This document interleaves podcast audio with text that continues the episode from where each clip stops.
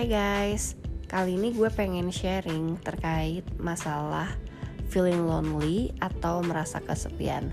So welcome back to my podcast Curhat 20-an with Mega Agnesti.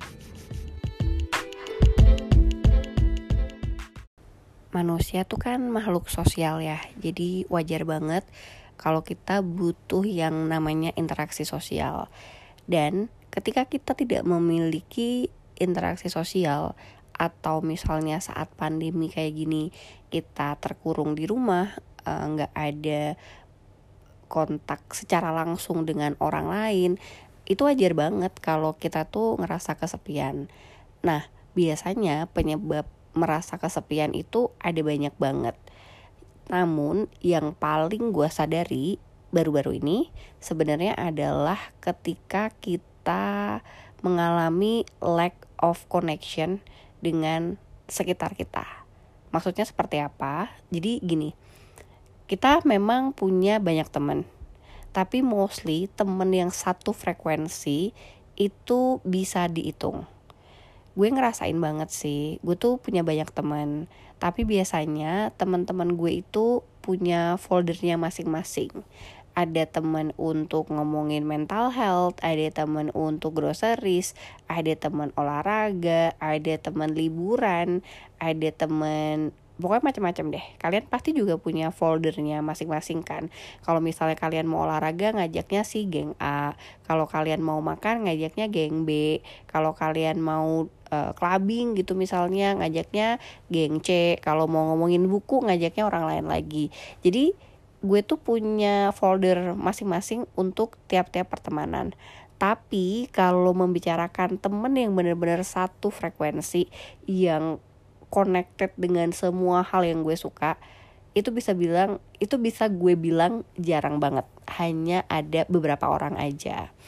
Nah, ketika kita mengalami lack of connection ini, di mana biasanya kita punya teman banyak secara kuantitas, tapi secara kualitas yang benar-benar bisa all out saat kita lagi sama mereka itu terbatas banget. Dan ketika lo nggak bisa reach out ke teman-teman yang satu frekuensi ini biasanya akan ngerasa misfit dengan sekitar lo gitu. Nah yang kedua hal ini tuh bisa terjadi ketika lo ngerasa diabaikan, nggak ada yang memperhatikan atau nggak ada yang bisa memahami lo. Jadi basically ada yang terkait dengan masa lalu, tapi ada juga sam terkait sama connection itu tadi. Most likely ketika lo ngerasa diabaikan oleh keluarga, merasa diabaikan oleh pasangan, baik yang masa sekarang ataupun orang-orang di masa lalu lo gitu ya uh, lama-lama itu akan ngebuat lo ngerasa um, kesepian. Karena kayak nggak ada gitu yang peduli sama lo nggak ada yang uh, memahami lo nggak ada yang bisa dalam tanda kutip menyayangi lo gitu kan. Nah lack of those kind of emotion pada akhirnya akan ngebuat seseorang itu merasa kesepian. Kalau misalnya udah parah tuh rasa merasa diabaikannya maka itu akan ngelit ke sifat lain yaitu posesif tapi kita nggak akan ngebahas itu ya kita bahas tentang masalah kesepian aja So ya, yeah, perasaan merasa diabaikan itu tadi bisa banget membuat kita merasa kesepian. Selanjutnya, yang ketiga adalah ketika kita sedang apa ya um, terlalu lelah bermain sosial media. Kadang gini guys ada perasaan fear of missing out gitu kan kalau kita lagi main sosial media. Apalagi kalau anak-anak usia 20-an atau mungkin teenagers. Yang namanya anak usia 20-an kan kita masih dalam pencarian jati diri ya. Main ke sana kemari tuh biasanya segeng segeng segeng gitu loh. Nah ketika kalian melihat ada orang-orang lain di sosial media yang gila ya gengnya asik banget squadnya asik banget gitu. Sebenarnya kalian have no one merasa have no one. Karena nggak kalian nggak punya grup karena kalian emang anaknya introvert atau emang terbiasa sendiri atau emang soliter gitu kan. Jadi ketika ngelihat hal-hal di sosial media yang sepertinya enggak lo banget dan kayaknya kok itu kece banget di mata lo gitu ya dan ketika lo nggak memiliki konsep diri yang kuat lo tuh akan ngerasa uh, berbeda akan ngerasa terkucilkan dari society nah ketika lo udah merasa kayak gini it's time for you to stop untuk bermain sosial media oke okay? dan alasan yang terakhir sebenarnya ini biasanya terkait dengan uh, dating life di mana banyak loh orang itu kalau misalnya sering banget dating dan ternyata ketemunya sama orang-orang yang enggak bener ya akan bisa membuat lo kehilangan self worth. Nah, ketika lo kehilangan self worth dan juga pada akhirnya kehilangan rasa percaya diri, lo jadi rendah diri, itu lo akan ngerasa kesepian. Jadi itu juga harus uh, apa ya di stop gitu loh perasaan-perasaan kayak gitu. Nah gue akan cerita pengalaman gue yang pada akhirnya akan membawa gue kepada satu kesimpulan di mana yang kita perlukan sebenarnya untuk mengatasi kesepian-kesepian ini adalah the connection between us and other people. Dan ketika kita membicarakan connection, of course ini adalah orang-orang yang satu frekuensi. Pengalaman gue kemarin tuh kayak gini guys. Sebenarnya gue anaknya extrovert banget kan. Dari kecil sampai sekarang. Gue tuh anaknya totally extrovert.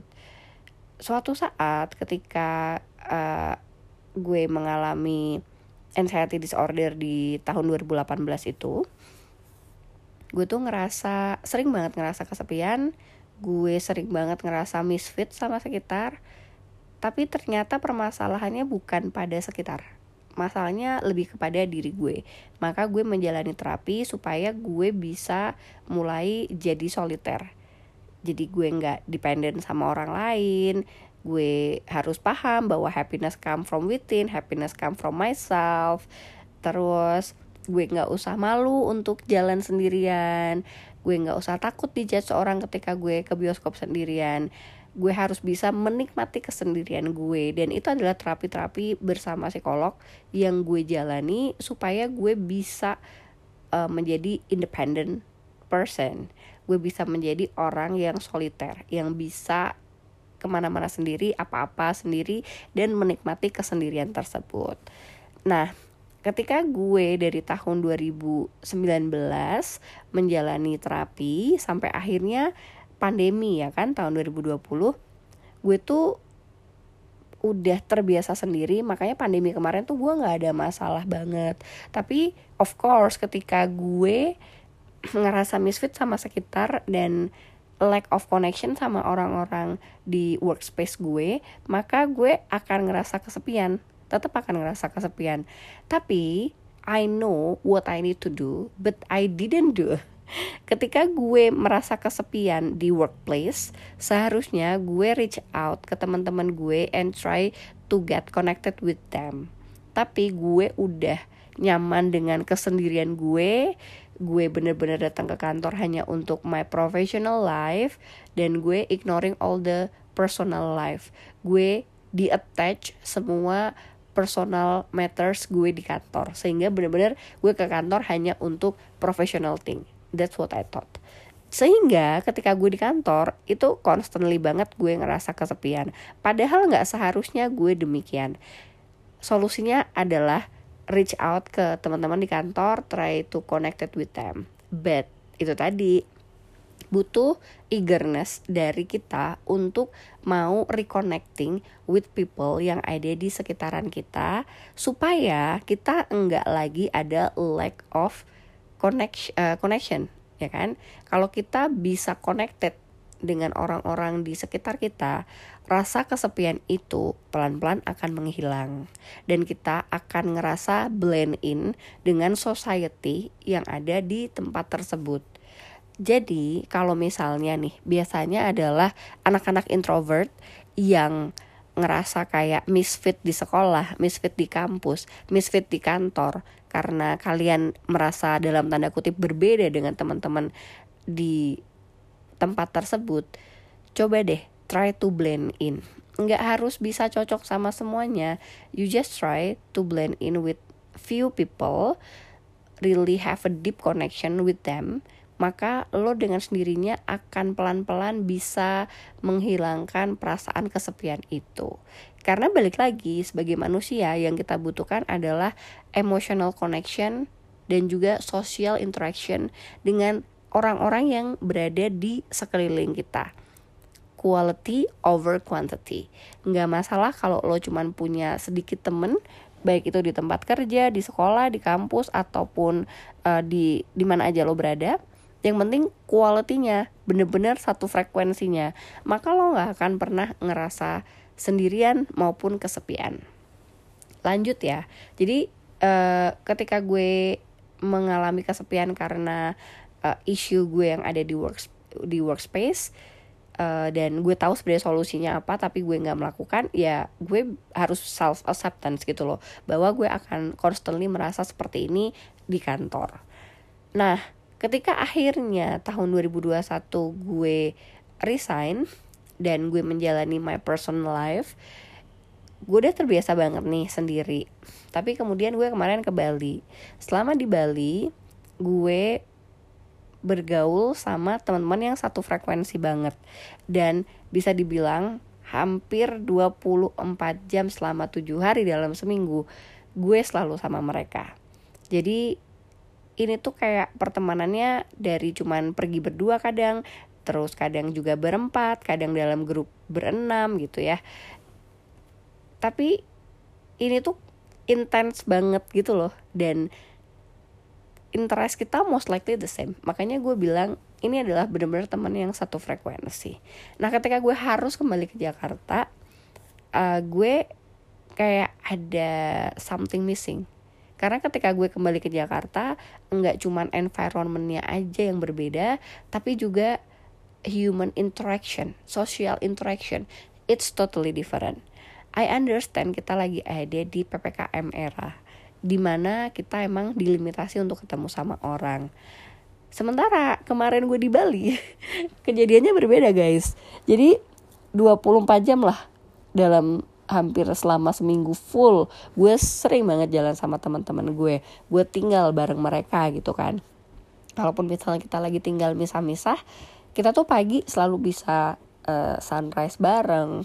Kadang kita makan siang bareng lalu kita sering sunset bareng dan sering juga makan malam bareng. Weekend selalu bersama kadang gue tidur juga berdua gitu kan. Jadi mm, that kind of interaction tuh bener-bener bikin gue happy. Ketika gue bener-bener menemukan teman-teman yang satu frekuensi dan bisa diakses kapan aja. Karena kalau mau main bareng tuh kayak cuman ya udah lima menit lagi gue sampai ya 10 menit lagi gue sampai ya. Ya karena emang tinggalnya tuh deket-deketan gitu kan. Nah ketika gue kembali ke Jakarta I have no one. I mean, I have friends of course, tapi untuk bisa ketemu sama mereka tuh susah. Selain PPKM, rumah kita jauh-jauhan dan gak, mungkin kan lau di Jakarta bisa dalam 5 menit langsung ketemu orang kalau nggak tetanggaan banget gitu kan. So yeah, I kind of feel lost and lonely at that time. Lalu gue uh, mencoba untuk dating karena memang waktu gue di Bali gue cuma seeing one person and it's just like summer fling but we do have such a fun conversation so kemarin tuh waktu gue balik ke Jakarta uh, untuk mengusir rasa kesepian itu gue ngedate. Bener ada kesalahan pada diri gue. Yaitu sebenarnya lo nggak boleh uh, dating pas lagi ngerasa kesepian. Lo harus wholesome dulu sebagai seorang manusia baru lo akan go out for a date. Karena kalau misalnya lo ketemu orang yang salah seperti yang gue alami lo akan bisa kehilangan self worth lo lo bisa kehilangan self confidence lo dan yang ada lo akan makin so merasa kesepian dan lo searching for something yang addictive. Kayak misalnya you don't like to be lonely and then you try to find other person again and again tapi ternyata orangnya brengsek terus lo merasa being ignorance dan you know that kind of circle yang akan makin lo ngerasa worthless but in my case nggak sampai kayak gitu. So gue um, ada beberapa lah ya match gue di dating apps gitu. Terus akhirnya gue memilih pergi sama satu orang ini on weekend. I have no expectation at all. Dan gue juga lebih ke bodoh amatan. Cuman memang orangnya agak asik bukan agak ya emang orangnya asik banget untuk ngobrol. Nah pas akhirnya ketemu turns out the conversation is way more interesting rather than just texting. Dia orangnya lucu as in funny ya bukan as in ganteng. Dia orangnya emang lucu kocak. Kemudian dia orangnya smart. He love to read. I'm so weak sama orang yang suka baca. Dan buku-bukunya dia tuh I may say like beyond my quality. Karena gue tuh sukanya baca buku-buku yang ngepop kan atau buku-buku yang light. Sementara dia tuh bacaannya lumayan serius tapi ada juga uh, buku yang terkait meditasi ada buku yang light juga dan dia kasih gue beberapa rekomendasi buku yang gue nggak gue jarang lah bisa dapat rekomendasi buku itu dari orang-orang yang gue temuin. Dan I may say he's totally hot ketika dia nyeritain tentang buku dan juga segala macam ilmu pengetahuan yang dia tahu gitu kan. Dan dia smart cuman ya itu tadi dia tuh so funny. Dan dia anaknya adventurous. Dan dia well all the quality that I'm looking for ketika ngomongin attitude dan behavior semuanya ada di dia ditambah secara physical he's my type. Dia tinggi the pointy nose the blue eyes well you know typically Caucasian gitu kan. So yeah turns out the date is really good um, and we we spent the night and the day after and I told him that I think we I really have a deep connection with you and he said so he said the same gitu kan. And we are planning for another date but somehow he cancel it.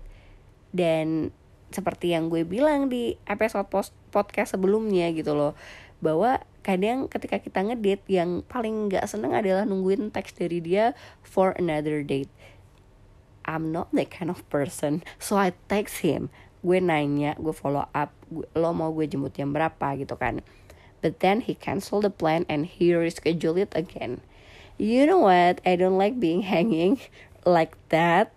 Tapi karena gue udah terlanjur interested in him jadi untuk bisa move on itu agak susah.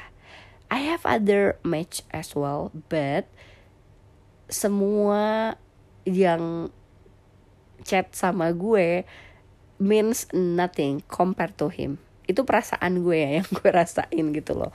Dan gue constantly ngerasa kesepian.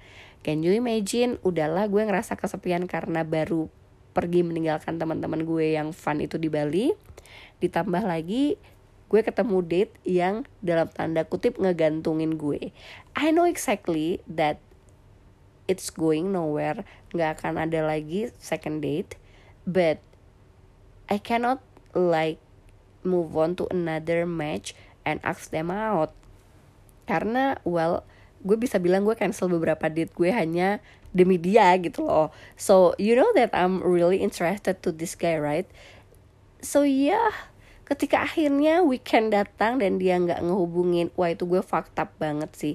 Gue kayak hari Jumat malam tuh kayak ngerasa kesepian banget dan rasanya sedih banget. But I I choose to be happy. So I don't want to drag my feeling into this and I need to end it. Yang gue lakukan adalah gue reach out ke orang-orang yang bisa entertain gue. Gue reach out ke orang-orang yang punya pengalaman dating with expat and what is their suggestion.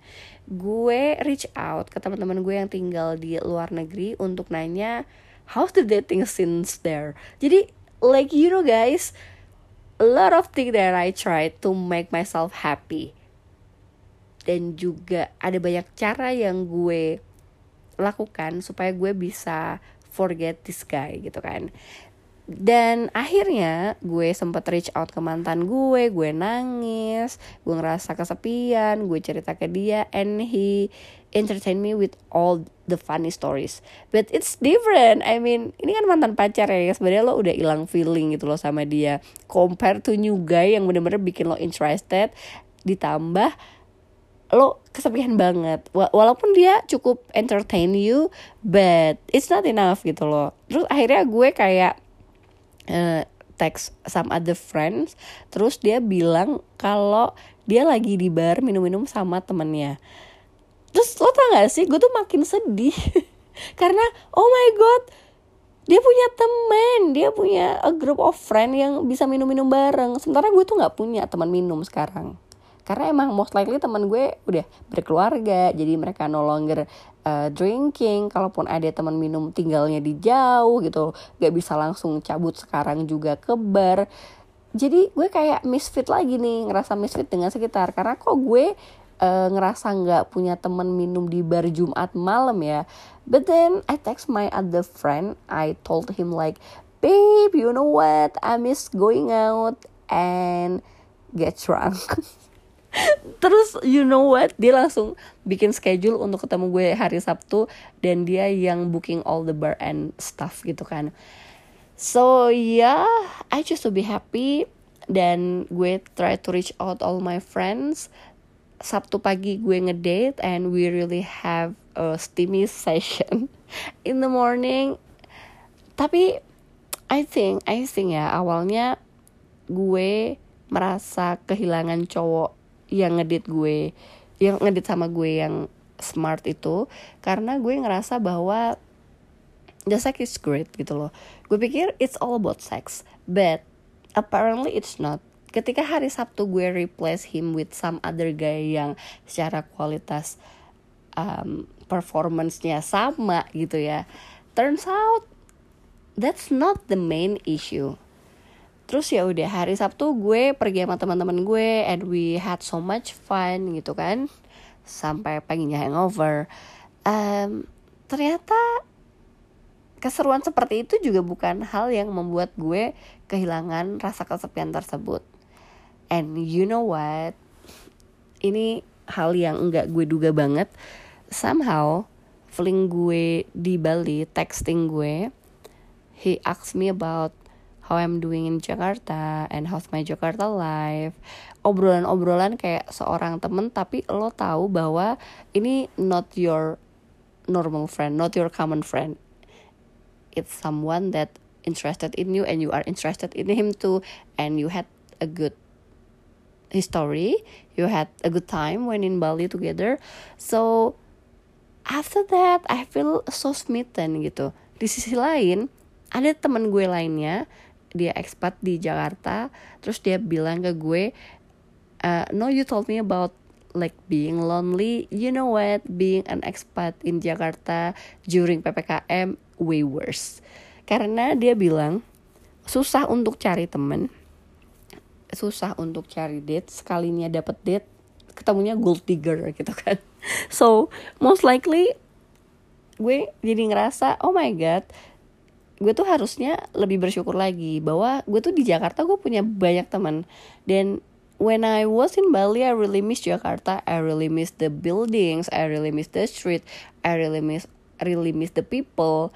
Jadi it doesn't make sense aja gitu loh. Gue ngerasa kesepian di tempat that I may say home gitu kan tapi kemudian dengan melihat apa yang terjadi dari hari Jumat sampai hari Minggu, kesimpulan gue satu guys, sebenarnya what I'm looking for in people adalah the connection.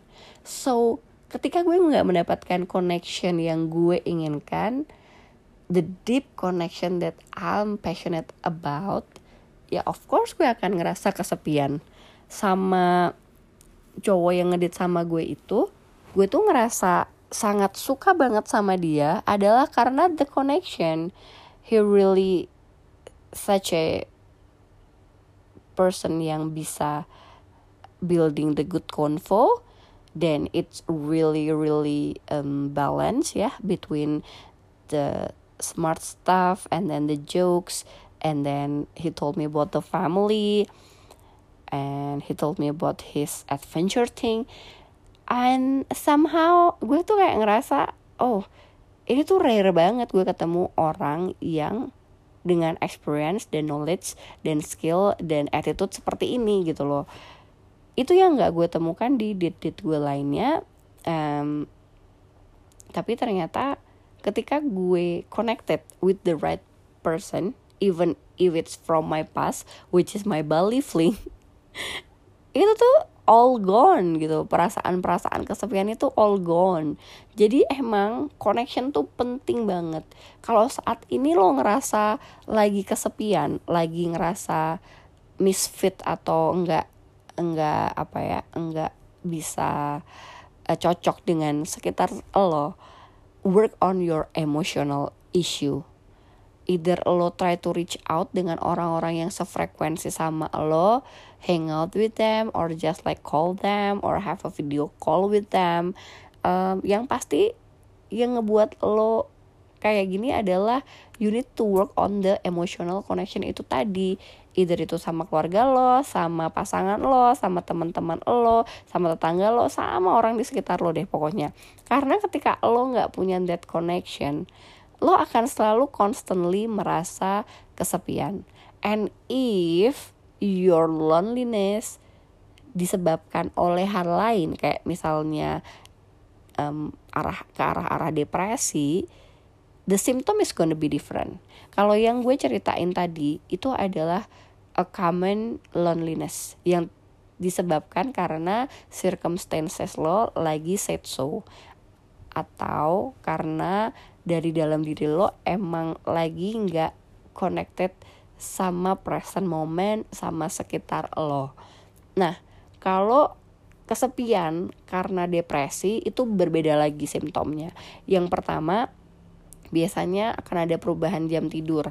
Yang kedua, pasti akan ada rasa nggak enak badan, rasa males ngapa-ngapain, rasa lesu, rasa sedih berlebihan, ada stres juga, rasa terabaikan yang semakin lama semakin dalam, terus lo kayak apa ya um, secara konstan lo tuh akan ngerasa um, sedih dan apa ya akan membawa damage itu lo ke diri lo dan lo tuh nggak bisa berpikir straight lo nggak bisa fokus sehingga akhirnya lo nggak bisa function atau lo nggak bisa berfungsi dengan benar untuk kegiatan sehari-hari juga gitu. Itu ketika lo udah mengarah ke depresi dan solusinya adalah ketemu psikolog. Karena dengan lo ketemu psikolog lo akan dapat terapi-terapi yang bisa lo aplikasikan yang bisa lo coba lakukan agar perasaan lo itu semakin membaik. Karena ketika kita membicarakan depresi itu udah salah satu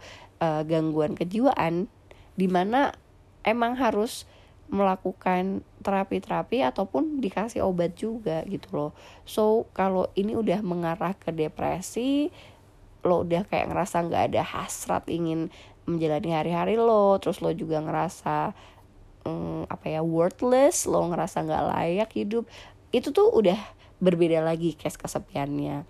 So please if you are feeling that way reach out uh, to the psychologist reach out ke any kind of you know online health apps. Karena ketika lo nggak work on yourself nggak akan ada yang bisa ngebantuin lo gitu. And that's my suggestion. I hope you are seeking for help. Okay and if you need someone to talk to i always like open on my instagram. Just dm me and maybe i can share my experience one or two oke okay? nah balik lagi ya. Kalau kita membicarakan loneliness yang biasa uh, actually lo work on like couple days aja sih. Atau mungkin weeks. Karena perasaan itu benar-benar temporary. But the thing is lo harus ingat bahwa keputusan untuk kembali lagi menjadi happy, keputusan untuk mengakhiri rasa loneliness itu berasal dari lo. Jadi lo sendiri pun harus langsung aware gitu loh bahwa shit gue ngerasa kesepian, gue nggak mau ke drag dalam emosi ini. That's why I need to end it. Self acceptance boleh banget guys. Lo kayak ngerasa oke okay, gue lagi kesepian gue akan menikmati rasa kesepian gue dulu. Ah gitu kan. Itu boleh. Tapi yang penting lo kan aware bahwa lo tuh lagi kesepian lo tahu permasalahannya di mana lo tahu solusinya apa and you get there. Tapi ketika lo ngerasa kesepian and you don't like the feeling now you have an option to end it. And it's all starts with you. Jadi emang lo yang harus memilih untuk mengakhirinya dan merasa happy lagi. You know what guys, ketika kemarin gue sangat sedih banget karena gue ngerasa kesepian, gue tuh sampai nangis ke Tuhan, gue sholat, gue doa, gue ngerasa Tuhan, aku nggak mau ngerasa kayak gini lagi, aku nggak mau menggantungkan kebahagiaanku ke orang lain, aku nggak mau ngerasa rejected, aku nggak mau ngerasa kehilangan self worth aku hanya karena satu orang hanging up on me gitu kan. So I always say it out loud ketika gue berdoa gue minta rasa ini tuh diangkat nggak ada lagi dalam hati gue rasa-rasa nggak enak kayak gini. Because I aware that this is not me. Jadi setelah doa ke Tuhan pun gue ke cermin gitu ya ngomong ke diri gue sendiri. You are loved you are respected people uh, should treat you very nice. You won't let people treat you so bad and all the affirmation word that I said to myself at that moment. And finally di akhir gue bercermin. Gue tuh ngomong gini guys. You know what? You're the one who will end this feeling. So choose to be happy. You can be happy. You are smart, independent women, and you will get through this. Jadi di situ pun gue word of affirmation aja bahwa gue tuh tahu gitu loh bahwa apa yang gue mau apa yang gue nggak mau. Makanya ketika gue ngerasa kesepian kayak gitu, gue tahu gue nggak mau ngerasain ini lagi dan gue pengen keluar dari rasa ini meskipun gue masih nggak tahu rasanya apa. Dan gue tuh ngerasanya Tuhan tuh works in magical way gitu. Within three days semua rasa itu hilang dan on Monday tuh gue udah kayak termotivasi lagi untuk bekerja lebih bener lagi untuk sosialisasi lebih bener lagi untuk beraktivitas olahraga yang lebih bener lagi untuk makan yang bener lagi gitu kan. So yeah actually who move yourself is you. Jadi ketika lo ngerasa mood-mood yang gak enak termasuk merasa feeling loneliness ini tadi lo yang merasa tapi lo juga yang harus mengakhirinya gitu loh. Karena emang semuanya tuh bersumber kepada diri kita sendiri. Kita yang ngerasain kita yang memulai kita yang memilih dan kita yang melakukan Eh, solusi-solusi uh, tersebut agar bisa melewati all the sad emotion ini.